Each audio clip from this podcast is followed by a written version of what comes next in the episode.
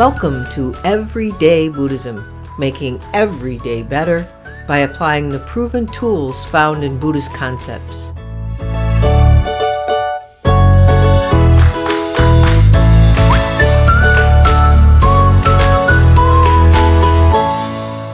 Hello and welcome to episode 41 of Everyday Buddhism, making every day better.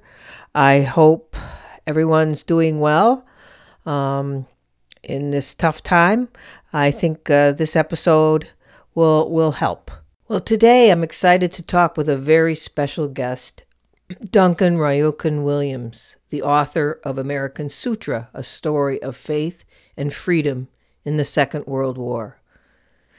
Duncan is an ordained priest in the uh, Soto Zen tradition. He is a scholar of Buddhism and uh, taught at the University of California at Berkeley and Irvine and at Trinity College. He is now the director of the Shinso Ito Center for Japanese Religions and Culture at the University of Southern California. He has published nine other books, including The Other Side of Zen.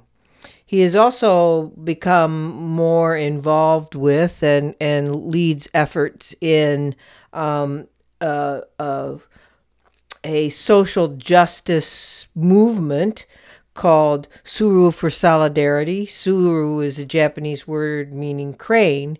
And um, one of the things you see them doing is uh, folding, using uh, origami or folding paper cranes and placing them on the fences of the ICE detention centers uh, in uh, in an effort to um, make more visible uh, internment of the other. Um, and and that's that's one of the things that ties both today um, and and the troubles we have today with um, social justice, uh, racial injustice, uh, religious injustice in our country, and the injustices um, that were met on Japanese American Buddhists during the Second World War. His book, American Sutra, chronicles the mass incarceration of Japanese Americans during World War II, beginning with the FBI rounding up leaders of Japanese American communities, um, with Buddhist priests among the first to be incarcerated, uh, starting on Pearl Harbor Day. The book tells the story of Japanese American Buddhists who were the largest group of Buddhists in the United States at that time, and in the context of anti Japanese sentiment during World War II.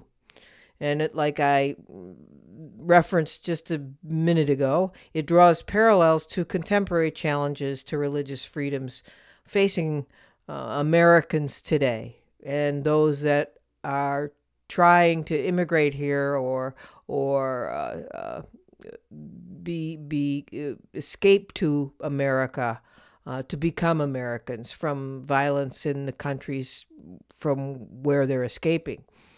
Uh, Williams conducted bilingual research, including translating four volumes of diaries written by a Buddhist priest incarcerated at a high security camp in Santa Fe, New Mexico from 1941 to 1945. And he obtained de- and declassified FBI documents indicating that about 300 priests were picked up by the FBI after the bombing of Pearl Harbor. Duncan Williams dug deep in his research with the use of bilingual sources, enabling a uniquely Buddhist perspective of the Japanese American soldiers who served in the 100th Battalion, 442nd Regimental Combat Team, and the Military Intelligence Service during World War II. You know, I reached out to Duncan to invite him as a guest on the podcast when his book first came out. That was a little over a year ago. Um, and through differing circumstances, mostly on my part, but he, he I he was very busy, and I didn't want to interrupt his um, book publication and traveling schedule. But now we have a found found a day to get together, and I've been excited about our conversation since a little over a year ago um, until now. Um, so listen in as we talk. We we really uh, talk a lot about what it means to be an American. Um, what does racial and religious freedom mean in America? Um, what it, thinking about identity? Who are we as Americans?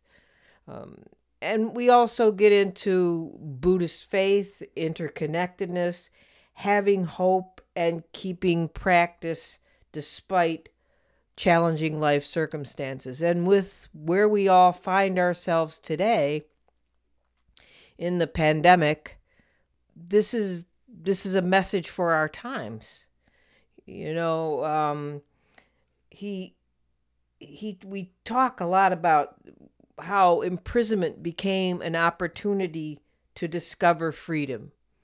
And thinking about that from our Buddhist perspective, imprisonment becoming an opportunity to discover freedom, it is, I think, it shines a light on where we find ourselves today. Instead of saying, oh, I wish we could go back to normal. Um, I wish I could do this. I wish I could do that. Maybe in our quote unquote imprisonment, in, the fact that we are um, somewhat interned in our own homes, yet we're totally together. We're interconnected with everyone else across the world. But is is that uh, is that you know in home, stay home, stay safe internment that we're all living through today, is that our personal opportunity to discover freedom? Is that our personal opportunity to take refuge in the Buddha, Dharma, and Sangha? And is is the is the challenging circumstance we find ourselves in today is that sort of the nutrients of the muddy water that will enable us for our own lotus to bloom or for the lotus of a new way to see the world. These are some of the themes we touched on today. I'll leave it at that and let you and and uh, just get on with the episode. And before I do, I'll just say Gee, I hope we're all doing okay. And I'm glad you could join me for this podcast episode. And I think it'll make you feel a lot better about where you are now. Well, welcome to the Everyday Buddhism podcast, Duncan. I am honored to have you join me for a conversation. Well, um, wonderful to join you today. Um, for those of you, this is you know not going to be released into the wild until after it's uh, edited but um, as an fyi we are recording this on april 8th which is hanamatsuri or flower festival the celebration of the buddha's birthday in japan I, I had originally had another thought for starting a conversation with duncan today um, that was prior to the intensification of the pandemic sweeping the globe. But I think these times call for hope. And traditionally, Hanamatsuri celebrations feature small houses made of flowers with miniature Buddha statue placed inside, and then people sprinkle it with a sweet tea. But it's also a celebration of spring, occurring when the cherry blossoms are blooming, blooming throughout Japan. So the celebrations um, also include people offering flowers to the little tiny Buddha. Um, so, celebrating the Buddha's birth at this time, where flowers are blooming and trees are budding, even here for, for me in um, upstate New York, Rochester, New York, it gives us hope, and especially now in these otherwise dark and frightening times. So, Duncan, in your book, you tell stories of how the imprisoned Japanese American Buddhist priests and families found ways to still celebrate Hanamatsuri despite lacking the resources they normally would have had because of being interned in the camps. So, if you could, if you don't mind, tell one of those stories and maybe say a few words of how a few uh, Buddhist teacher, Buddhist priest like words of how we might draw hope from the continuation of faith these stories illustrate, and how we too can find ways to keep the faith and find freedom in our own global quote unquote internment in our homes due to the pandemic. You sure. you could do that I, absolutely thank you so much uh, so uh, in my book american sutra uh, I, I mention how buddhist priests uh, in particular were targeted um, right after uh, the pearl harbor attack and how people were picked up uh, and incarcerated uh, totally, I think, over 125,000 persons of Japanese ancestry incarcerated during uh, World War II because of their race and because of their religion. And one of the stories I focus on is Hanamatsuri, or the Buddha's birthday, the flower festival, literally in Japanese. Uh, it comes, of course, from the legend of, you know, uh, when the Buddha was born, the heavens were apparently so ha- happy that it rained sweet rain and flowers. And so that's why, as you mentioned, there's a ritual of pouring sweet tea on a small baby Buddha statue inside of a shrine that's covered with flowers and so forth. And in these camps, they didn't have uh, very much in the way of you know ritual equipment that we normally have uh, and so they tried to make do with what was available. And so they made some flowers out of the toilet paper uh, that they uh, dyed with some beets from the mess hall. Uh, they mm. made, uh, didn't have sweet tea, but they made uh, a sweet coffee type drink using rationed sugar and coffee that they had available. And in one camp, one of the young men uh, went to the mess hall and found the largest carrot that he could find and carved a baby Buddha statue that way. And so they poured wow. sweet uh, coffee onto the carrot Buddha. So this is the kind of uh, ingenuity that people had to come up with to be able to, in some sense, you know, Hanamatsuri or the Buddha's birthday is a occasion for us not only to recall the historic, you know, birth of the Buddha, but to kind of renew our Buddhist faith uh, uh, in the annual cycle of, of, of, our, of our ceremonies. And so it, it's a way in which sometimes, you know, in confinement, in a place where freedom is not uh, uh available uh, uh, or material things are not as freely available, we find, you know, uh, creative ways to continue our faith and continue, uh, uh, you know, our, our, our, our Buddhist practice uh, in, in, in the midst of uh, various kinds of confinement. Yes, and thank you. That's just in reflecting back on those stories. That's sort of how I felt. You know, it was like um, um, you, you, if you it's like when you read a book in one circumstance and then you pick it up again in another circumstance right. it sort of speaks to you totally differently.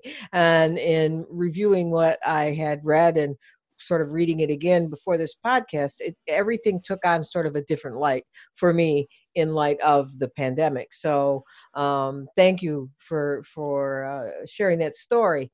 Um, and as I mentioned in the introduction to uh, Duncan and the book he wrote, American Sutra, um, the book draws parallels to contemporary issues um, today, not not just internment in our homes, but major um, issues of social injustice and racial injustice, especially along the divisive and challenging times uh, we're living today. You know, we we are facing similar um, since the current administration. I would say issues around racial injustice, civil liberties, and religious freedom.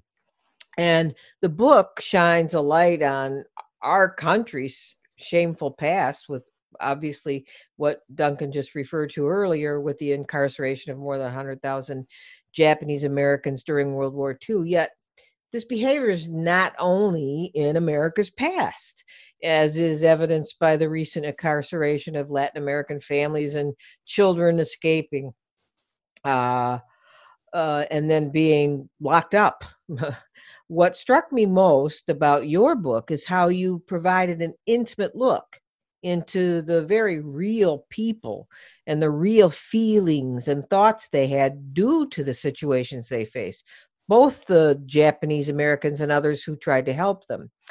And as you point out in the prologue of your book, um, the story of the Japanese Americans' mass incarceration is largely forgotten by our religious and cultural history. And you know, personally, as someone, I was born in 1953 mm-hmm. in uh, in the Cleveland, Akron, Ohio area, and Ohio area, and you know, I don't even remember um, knowing the story much or being discussed too much in our high school history books. And I distinctly remember the first time it hit me that something like this happened in our history. I worked with a Japanese American woman my age who told me the story of her parents' plight as both they were both incarcerated. And it was if I couldn't believe it as I listened to the horrible things that she related from her parents' experience. I mean, I remember thinking, this can't be true. And then this was years ago when I was in my 20s, and you know, now I'm in my 60s, and um, I, I, my eyes were wide open. So you made a particular point of the fact that, as you wrote, quote, Japanese American Buddhists have been excluded from the narrative American belonging, it is perhaps not surprising that their stories are not readily found in most histories of that time. Unquote. But in your research and writing, you were able to tell those stories from the inside out, which is what I was so struck by. And that makes it possible for us to understand how the faith of these Buddhists gave them, you know, as you said, purpose and meaning at a time of loss, uncertainty, dislocation, and deep questioning of their place in the world. And as so you you so perfectly summarized it, quote, their religious faith might have uh, might have contributed to their loss of freedom, but it was also indispensable to their attempts to endure that loss. So after that too long um, reflection, I'd like to address two points. First, why is it you think that Japanese American Buddhists have been excluded from this narrative American of American belonging? Is it you know like Orientalism? Is it shame? Is it the reluctance of Japanese Americans to tell their stories? What do you think? You know, um, the uh, there's kind of different layers, I think, of how and why this particular story uh, is not as well known. Um, I think, as you mentioned, you know, uh, out in the Midwest or the South or the East Coast, certainly um, the story of what happened to, you know, 125,000 or so persons of Japanese ancestry suddenly being put into these uh, confinement sites, internment camps, and so forth, uh, is just not probably as well known uh, a story as um, the West Coast. Um, so it's just not part of the national uh, kind of uh, story of what happened during World War II, uh, despite the fact that, you know, t- two thirds of these people were American citizens. And you usually think, like, right. before you put people behind barbed wire uh, with armed guards, you're supposed to have committed some kind of crime and you're supposed to have some kind of due process, uh, you know, where you're found guilty of some crime by a jury of your peers. Um, and, you know, I've always found that uh, it's quite extraordinary what happened back then. If you think about little babies, um, children from orphanages being rounded up, uh, infirm grandmothers being rounded up, um, uh, you know, for they haven't committed a crime, or you know, it's just because of their race and their religion that they were seen as un-American, if not anti-American. And so I think you know uh, part of it is is uh, uh, the kind of failure to recognize uh, how some of those kind of themes about exclusion, whether it comes from race or whether it comes from religion. I think today you mentioned you know how those themes continue on today. You know, they for Asian American people, I think you know you can see it going back as far as the Chinese Exclusion Act of 1881 right. and 1882 that, that that period where the first federal immigration law that said a certain group of people, because of their race, are not welcome in America. That was the first time America kind of put a kind of symbolic wall up, a border up that that said some people are welcome and other people are not. And it was the Chinese that bore the brunt of that first kind of exclusion. So starting from there and through the World War II uh, mass incarceration of Japanese Americans, I think we can see how sometimes, you know, back then they were talking about the heathen Chinese, these non-Christian mm-hmm. Asian people as being a kind of un-American, kind of threat to American uh, kind of identity as well as security. And I think you hear that kind of echoes of that kind of language, whether it's travel bans that target a particular religion like Muslims or border walls on the southern border, as you mentioned, to exclude people, you know, from Central America or Mexico who's seeking uh, asylum. Uh, uh, this kind of uh, language, I, unfortunately, seems to come back uh, again and again uh, in American life. And so I think part of it is that uh, we go through these periods where we have some amnesia and we we we forget about these uh, moments when you know a group of citizens in this case uh, as well as uh, uh, their parents were rounded up for no you know crime into these camps back in World War II. So I think these are. I think it's it's got to do with um, uh, this long-standing thematic, but one where we go through these periods of amnesia. And you know, I think for Japanese Americans, uh, while there've been many efforts to try to, from their uh, you know family histories and li- life stories, and trying to tell their stories, uh, uh, sometimes being ignore. I think part of it is also, uh, you know, I think parents sometimes to look after their children and their or the next generations uh, to try not to pass on trauma. Uh, uh ah. sometimes they, I think, are trying to shield their kids and grand, you know, from what happened, uh, mm-hmm. so that uh, they don't want them to go through it. So I think sometimes there's been some silences even within uh, the Japanese American community. And f- the final point I would make is that, you know, there's this very strong idea, this again, a very long standing one, that America is essentially a white and Christian nation, and that people who don't belong in those categories are somehow kind of marginalized or excluded completely.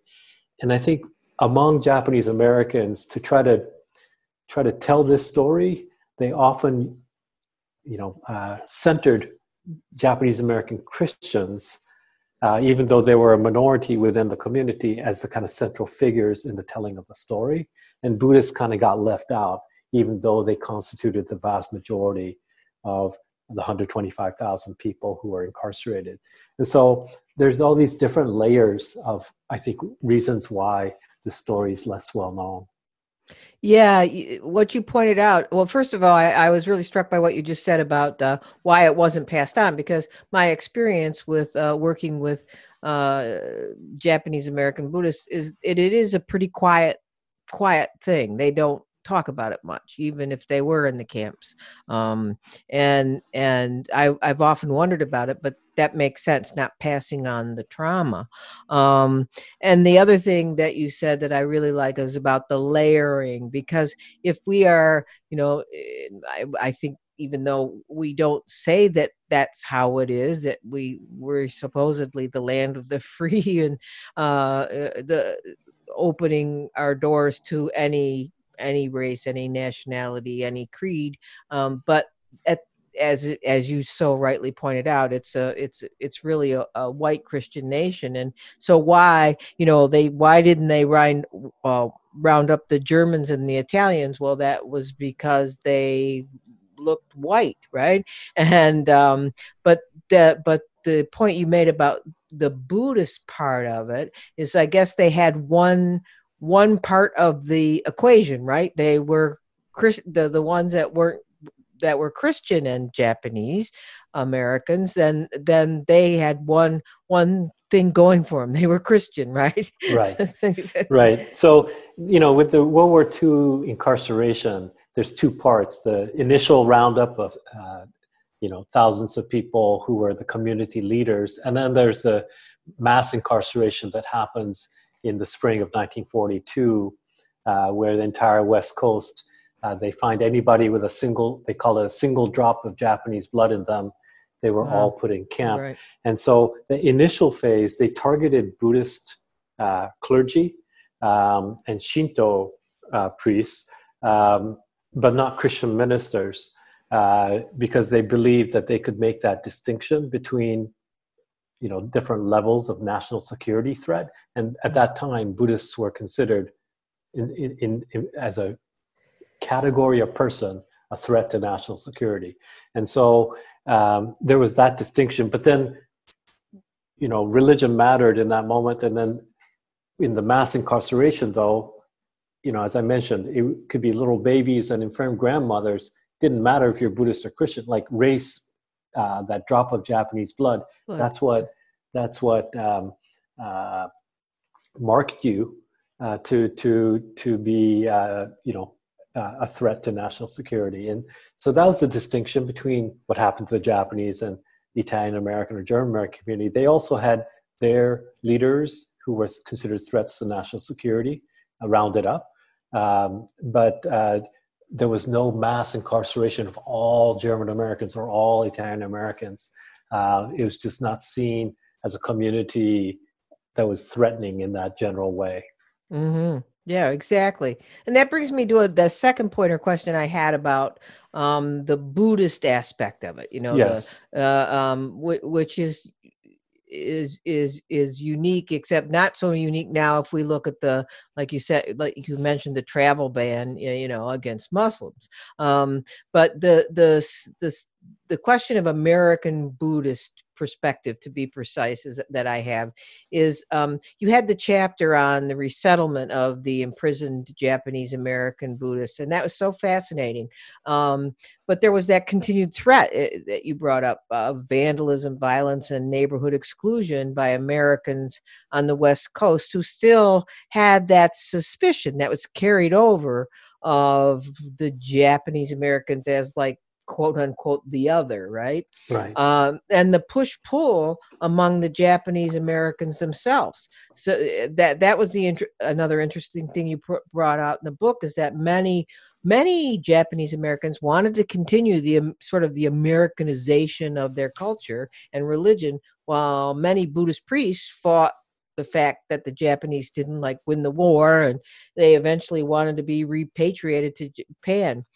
But the thing that that I the question I have or the next concept I have is the resettlement of thousands of Japanese American Buddhists to the Midwest, East Coast, and you know other places ended up really being the foundation for a post-war American Buddhism that crossed ethnic and sectarian sectarian divisions, which is sort of like uh, it made that um, it made that uh, sutra that uh, uh, parting sutra at the beginning of the book, um, sort of like uh, uh, sort of like prophetic because it, he, he talks about how he will set up um, he will teach it I mean, he will you know learn buddhism with the other other faces um, from from wherever he is. And that's that's the thing that i like that you brought up is because what i would like to talk more about is how you view the Americanization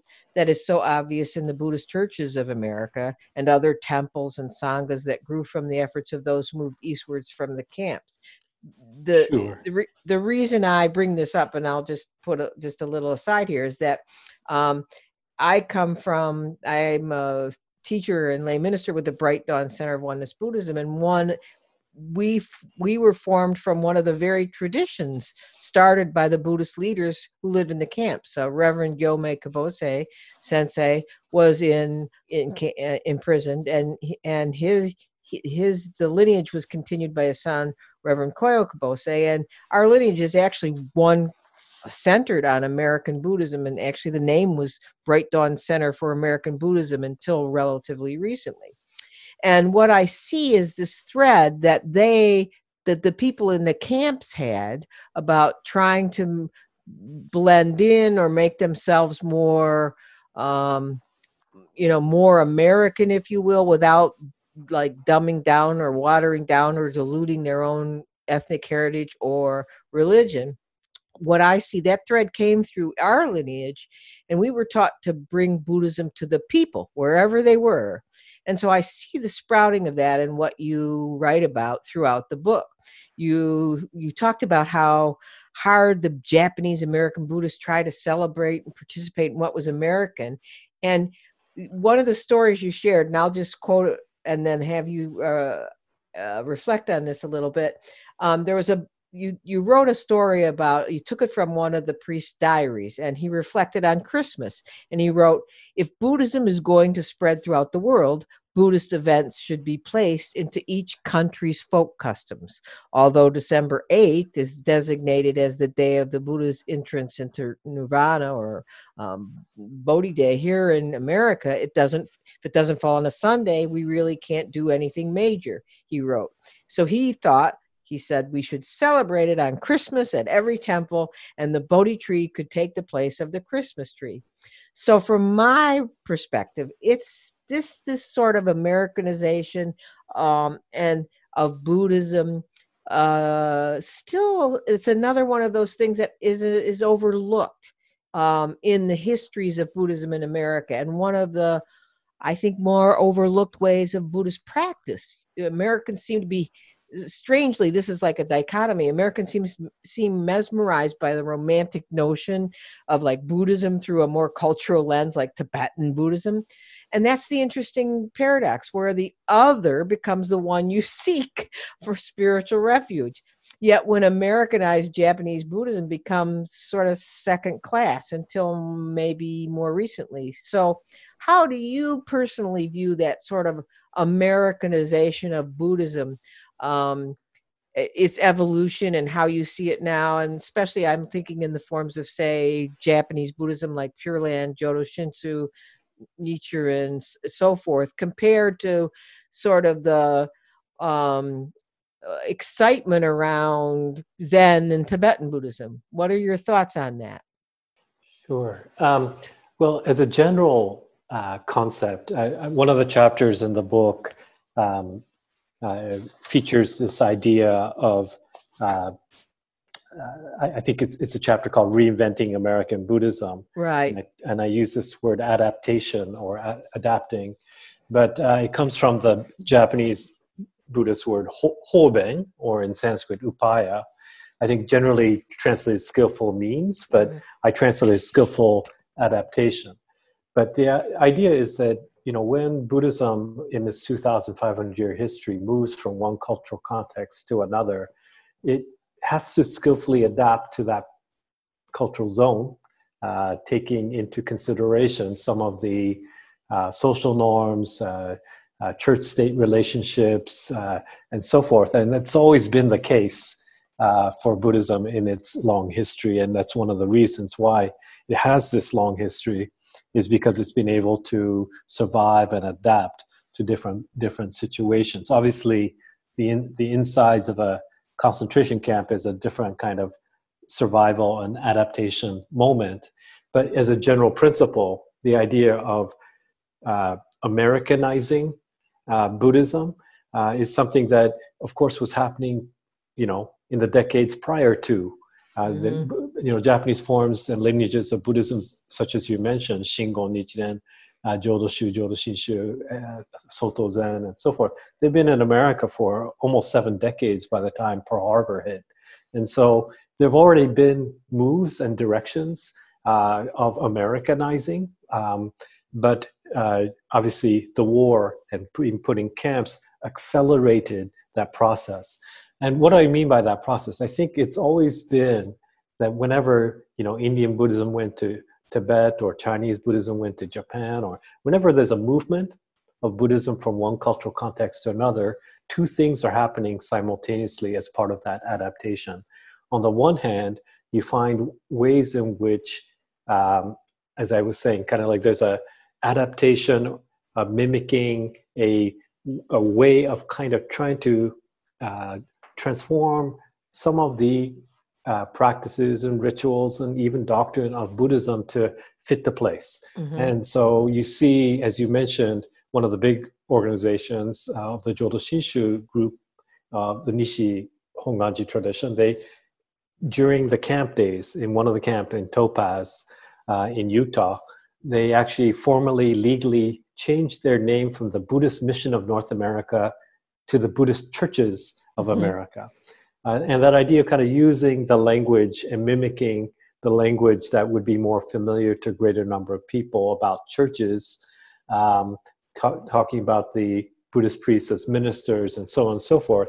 Um, you mentioned, you know, uh, what was it, Buddhismus, and the kind of uh, kind of like uh, putting putting uh, Buddhist holidays uh, in right. line with with the kind of like calendrical traditions uh, at large. Um, uh, in that's more familiar in America. Um, I think some of those move, movements, uh, like for example, congregationalism, I think is one of the key features of American Buddhism. The idea of of, of on a particular day, you know, uh, Muslims meets on Fridays or Jews on Saturdays and Christians on Sundays, have kind of like having a designated day for congregation mm-hmm. at the at, at, at the temple. That was already starting to happen prior to World War II uh, as a form of Americanizing. You know, the idea of kind of copying this idea of congregating because back in Japan, you know, Buddhists didn't necessarily have a kind of day of the week that they always got together. Mm-hmm. It was mm-hmm. much more episodic and periodic. Uh, there was a ritual calendar, but it wasn't like you designated Sunday as the day to do that. So that kind of thing of designating a congregation day, um, I think was already in progress prior to the war. It got heightened uh, and quickened by what happened during the war. But there's one last thing I'd like to mention, which is that I mentioned that whenever moves, Buddhism moves from one cultural context to another, it's not just that it adapts to pre-existing norms of social and religious uh, culture, but that it also, you know, contributes something new to that culture itself mm. and changes the culture uh, uh, as part of its adaptation. And so uh, that's the other kind of the flip side of the coin, as it were. Mm-hmm. Uh, there, there are different things that uh, Buddhists do that contribute something to American culture. Uh, so that's one of the reasons why you, I think, some of these ideas that seem perhaps a little bit different than the pre-existing culture. Um, uh, things that Buddhism can bring around ethics, things that Buddhism brings around, say, meditation practice, or uh, uh, or religious art, or whatever it is that's a little bit different and new. That's also part of what the process of, you know, acculturation involves. And so, so it's not surprising to me that there are uh, both those aspects happening uh, throughout time and the decades in American Buddhism. And I think one of the things one could say about what makes American Buddhism different from Chinese Buddhism, Japanese, like other forms of Buddhism in the long history of this religious tradition, one could point to two things. One is this kind of sectarian or lineage pluralism. There's no other time in Buddhist life that you can find, you know, you can't find it in Kyoto or Bangkok or uh, Shanghai or uh, uh, uh, Tibet, where you have all these different lineages next to each other mm. Uh, together. Uh, it, it's probably the most Buddhist, you know, pluralist um, moment, the, the, the development of the last century of American Buddhism.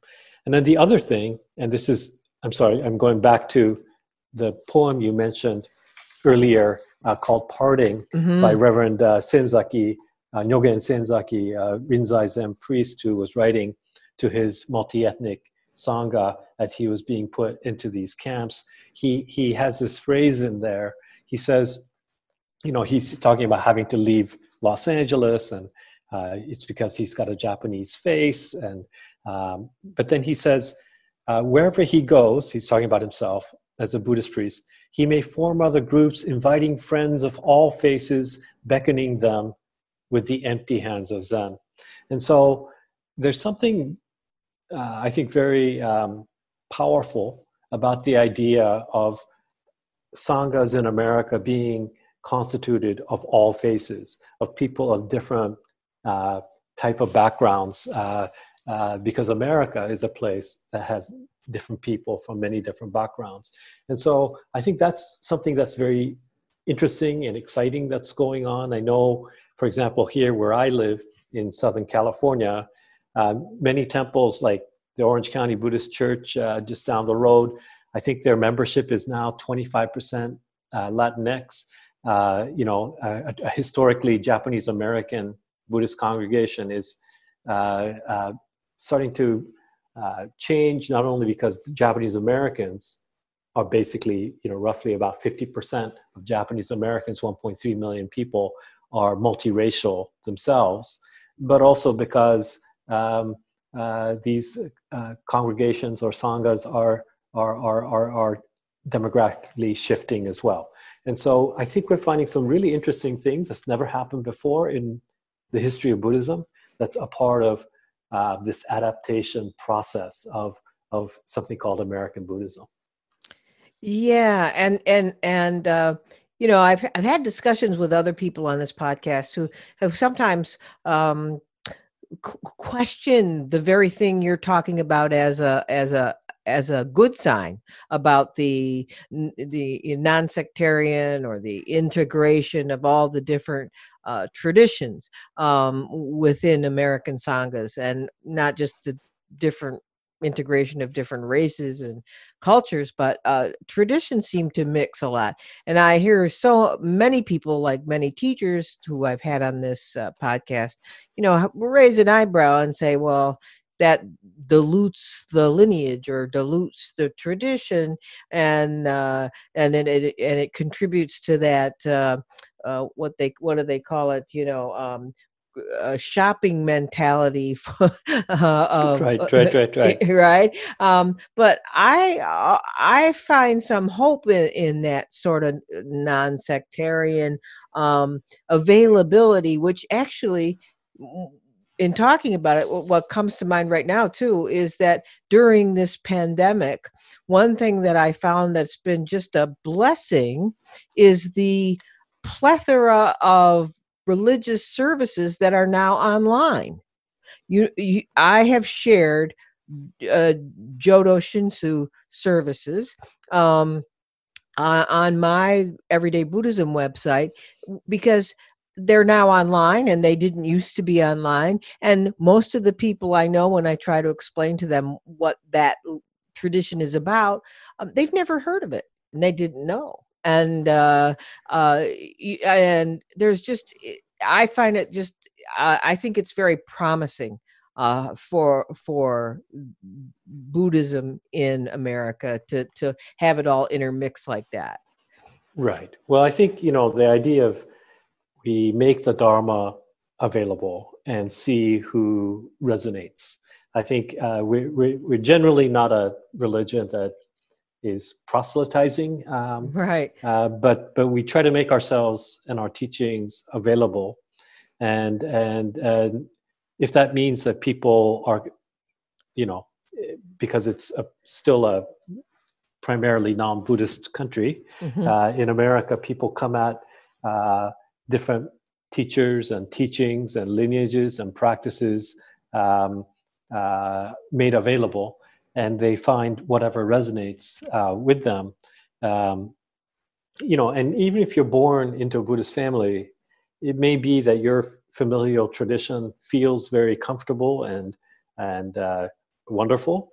Uh, but the also wonderful thing about the Buddhist tradition is that you know the Buddha gave many teachings and uh, offered many approaches to enter the gate of the Dharma. And so I think that's that's that's uh, that's helpful. You know, I, I myself, I'm probably I'm a ritual conservative. You know, I'm, I'm, I'm I, am a conservative when it comes to uh, lineage protection and and uh, transmitting the Dharma through particular forms uh, carefully, and and uh, but what I what I do find problematic sometimes is the language of purity, and this you know I think is partly because I'm mixed race myself, you know, part mm-hmm. Japanese and part British uh, uh, in my own background. But I've always found that Buddhism has this wonderful teaching about interconnectedness and about not patrolling purity boundaries, whether it's around race or religion, uh, in in such a hard way. Uh, it, it, has a much more flexible uh, kind of approach to thinking about identity, uh, whether it's of one's race or one's religion. Like it's a much more flexible approach, and I think that's that's also a part of what would, to me, make American Buddhism feel very um, uh, vibrant and alive.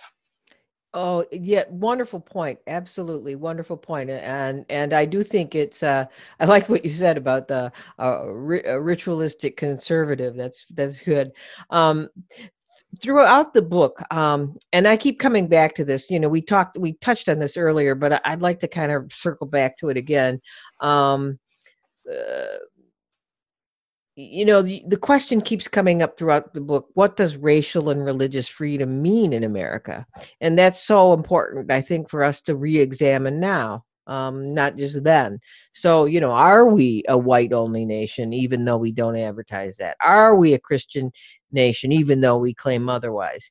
And so i encourage everyone to read duncan's book uh, to learn a history they were probably never taught because these questions um, uh, that we have today about that um, are are really brought to light in in in the way Duncan writes about this. Um, you know, it, because it, it forms the the basic question is like what guarantees religious freedom in America, and and though there are other questions I kept asking that your book kept prompting, and that's the story of fear of the other the other with different skin color or eye shape, the other with different religious beliefs. You know, there are so many stories and questions highlighted in this amazing book. But for the bulk of today's podcast, the rest of the episode, I wanted to talk to you uh, about the story of faith. Um, the faith that gave the Japanese American Buddhists the strength to carry on and stay committed to both their faith and their loyalty in the U.S this sort of faith um, is what I think spread the the the sprouted and spread the seeds of a new American Buddhism so that they could be, you know, more accepted by the country. So I keep asking, what do we have faith in? Even if we are practicing a practicing Buddhist and feel secure in our Americanism, I I see personally, even before this pandemic, so much desperation, hopelessness, fear, and suspicion in Americans and America, even American Buddhists today. Is sort of a giving up and a lack of faith in any spiritual or even religious belief, um, and instead a clinging to like uh, refuge and productivity and secularism, which actually might dissipate a bit after this pandemic. But a strong teaching I received from the stories you told of the priests and practitioners in your book is how we can bring our spiritual and religious commitments into everyday life, not necessarily just to make ourselves feel better or meditate better or be mindful of be more productive um, and not decorated in the trappings of cultural buddhism that shouts i'm a buddhist. But how can we do like the priests did in the camps when the dharma, dharma was their refuge refuge? You know you wrote on um, uh, page 85 i want to read a bit of this of of the chapter camp dharma okay? Um so uh, uh camp dharma you said stripped of their freedom and of the outward symbols of their faith buddhists drew on whatever was available to sustain their faith um, and pr- uh, sustain their faith and freely practice their religion. Imprisonment became an opportunity to discover freedom. So that's that's so strong sentence imprisonment became an opportunity to discover freedom a liberation that the buddha himself attained only after embarking on a spiritual journey filled with many obstacles and hardships. That journey began when he let go of his comfortable life as a prince in the royal palace of the Shakya clan, into which he was born, and an acknowledgement that unease and suffering were not only part of being alive, but essential to discovering one's own nature and the world's. In Buddhism, the practice of delving into the depths of this world so as to transcend it is sometimes symbolized by the image of a beautiful lotus flower emerging out of muddy waters. The lotus flower represents enlightenment, and in sculptural traditions is the seat upon which the Buddha is centered. Muddy water rep- represents delusion and greed, or anything that hinders enlightenment and causes suffering. While some traditions of Buddhism center on the need to transcend the muddy water to attain a state of enlightenment, most Japanese Buddhist traditions emphasize that for the lotus flower to exist, the nutrients from the muddy waters are essential. It is a metaphor that emphasizes how the karmic obstacles of the world of this world are interconnected with liberation and enlightenment. For the interned Buddhist priests, incarceration often, often served as muddy water. Their American Sutra was written not in a realm of purity and formality, but in the swamps of Louisiana and the deserts of New Mexico. The internment camps became new arenas for deepening religious practice for those whose mission it was to offer valuable Buddhist teachings to America that's absolutely wonderful. Um, and you actually, I'm linking it to, I'm going to call on you. You actually shared, uh, uh, wrote a piece and shared it um, that you called Solidarity Sutra, which uses this image of a lotus flower as part of your sutra about the challenging times we're living together during the COVID 19 pandemic. Uh, do you have that close to you now, Duncan, for you to read? Uh, sure. Yes, I have it with me here. Uh, uh, let me read it. Um, it's called Solidarity Sutra, and I wrote it just the other day, um, trying to reflect on a Buddhist uh, way to think about where we are uh, today. It's also um, something where I'm, I'm involved in a Japanese American organization called Tsuru for Solidarity. Tsuru means cranes and we've been folding paper cranes and placing them on the fences of uh, uh, ICE detention centers, uh, uh incarcerating those who uh, migrants seeking asylum in this country. And so I wrote this piece to reflect on the fact that we are all maybe experiencing some level of confinement, some level of um, uh, uh, you know, uh, social uh, kind of distancing or physical distancing, I should say, and um, but that you know, in these facilities not known for their um, humane and medically sophisticated facilities, these migrants who don't have a home, who don't have a uh, a refuge, uh, I think are most vulnerable to uh, this COVID 19 virus. And so, thinking about those things, I wrote this piece uh, called Solidarity Sutra. Thus, we have heard, at a time when physical distancing is required, yet social solidarity is so needed, the great physician Buddha offers medicine to alleviate the hurts of our world. A net of jewels, each a precious being, an infinite mirror to see ourselves. Interlinked is the rising wall of suffering. Interlinked are the efforts to surmount walls. Interlinked, we turn the wheel of the Dharma, turning views to see things clearly, turning hearts to know that we are not alone. Like a lotus flower blossoming above muddy water, drawing nutrients from darkest despair discovering freedom in the midst of constraints, solidarity bodhisattvas recite the mantra Shujo Muhen Se Gando. Beings are innumerable. We vow to liberate all. Bonno mujin se gandam. Delusions are inexhaustible. We vow to eliminate them all. Homon muryo se gangak. Dharma gates are boundless. We vow to study them all. Butsudo mujo se ganjo. Buddha's path is unsurpassable. We vow to actualize it. That's absolutely beautiful, Duncan. And I can't think of a, uh, uh, it's it's just so appropriate that um, that we have the American Sutra, and then you wrote this for the uh, pandemic. It's just it's just beautiful and offers so much hope and faith. And, and I'm hoping that in these challenging times of fear of the other, and even more recently, fear of the unknown that a virus can have on the world's population, we can find a faith in our Buddhist practice, the sutras, our teachers, and in what's good in our country and in the people of our country and the world, which I think we're seeing a lot of that even in the midst of the fear and and and and so forth. I I see the stories of the imprisoned Japanese Americans as beacons of that hope.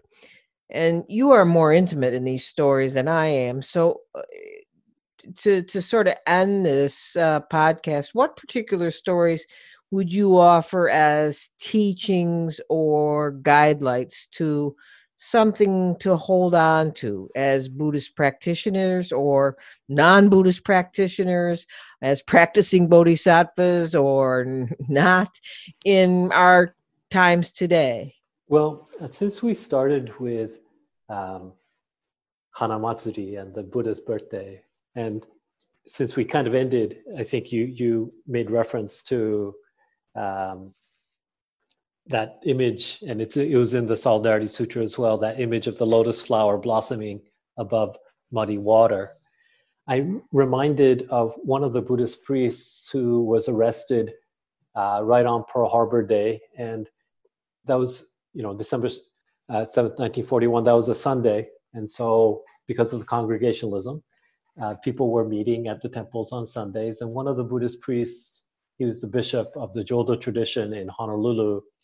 Uh, the FBI came for him while whilst in service and uh, whilst he was at the temple, and they didn't let him go back home even to pick up, you know, a toothbrush or you know change of clothes or anything like that. So he was taken and and uh, incarcerated right away. He was on a FBI watch list, and during the Hana Matsuri or the Buddha's birthday, which you know we know you know happens usually around April eighth. Uh, um, so it's in the spring.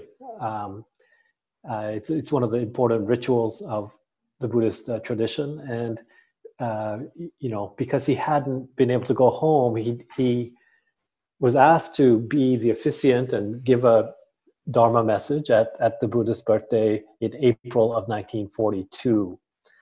And so he gives a talk in which he talks about the fact that he's got these really dirty robes on because he hadn't had a change of clothes since December um, of early December 1941. And he makes reference to this classical Buddhist image of the lotus flower blossoming above muddy water. And he says that usually we think about it as this kind of idea of escaping, transcending, kind of rising up above this muddy world, uh, represented by the idea of, you know, delusion and difficulty and suffering. And that as Buddhists, we try to rise up above it. But he said, you know what? Look at my dirty robes, these mm. dusty robes this is, uh, and this is how we're going to renew our Buddhist faith uh, on the Buddha's birthday, is by recognizing that it's from the nutrients of the mud that the lotus flower can grow. If you put a flower like a lotus flower in pristine or pure water, it has nothing to draw on to grow up and above. And so he gave some encouragement to a people who had been dislocated, who had lost everything they worked so hard for, he gave them some encouragement that that is the grist or that is the mud, that is the nutrients we find ourselves in that can actually be the way in which we uh, blossom, way in which we can open up the lotus petals. And so I think that's to me one story that I recall a lot um, in these times as well, where people on that very everyday existential uh, level may be feeling unease, maybe feeling uh, difficulty of many different kinds, losing loved ones to this virus, having a friend who works on the front line and medical staff, or even just you know having family working at, at the you know in, in law enforcement or at the gas station or a grocery clerk, and and fearing what is going to happen to all of them. And that's I think when when we need to turn to the this kind of everyday dharma, you know, the the the the, mm-hmm. the refuge mm-hmm. we can find in how we see the world, how we act and be in it, how we can change perspective, how we form community. That's the Buddha, Dharma, and Sangha. Uh, that kind of very, how should we say, visceral, uh, everyday existential aspect of, of what it means to take refuge. I think that's something that is uh, uh something that we can we can draw on our Buddhist faith in these times as well. Thank you for that wonderful story. I love that story, and I, I love how you weave, you know, interweaved it with what we're, what we're doing, um, what we're dealing with right now. And you know, there is it, it is an interesting time we live in, in that we're so distant yet there's such a sense of community because the whole world's suffering at the same time and it's such right. a profound illustration of the interdependence and that we talk about in buddhism um, it's all it, it, strikes me all the time and and at the same time i think if we can look and see it as the liberation we can find um, from our suffering or in other words the nutrients we can pull from the muddy water the liberation that we can find from our suffering is from this sense of community we have even though we're not together right? Right. Yeah right. yeah so that that's uh so duncan thank you so much. Uh, I, I can't think of it a more appropriate time to have had you on my podcast and and i appreciate your time and I appreciate your writing this book and I appreciate all the insights you were able to share with me today. Wonderful. Uh, thank you for all you do. Thank you. Well, that's it for this episode of Everyday Buddhism. Um, until next time, be safe, take good care, and know that we are truly all in this together.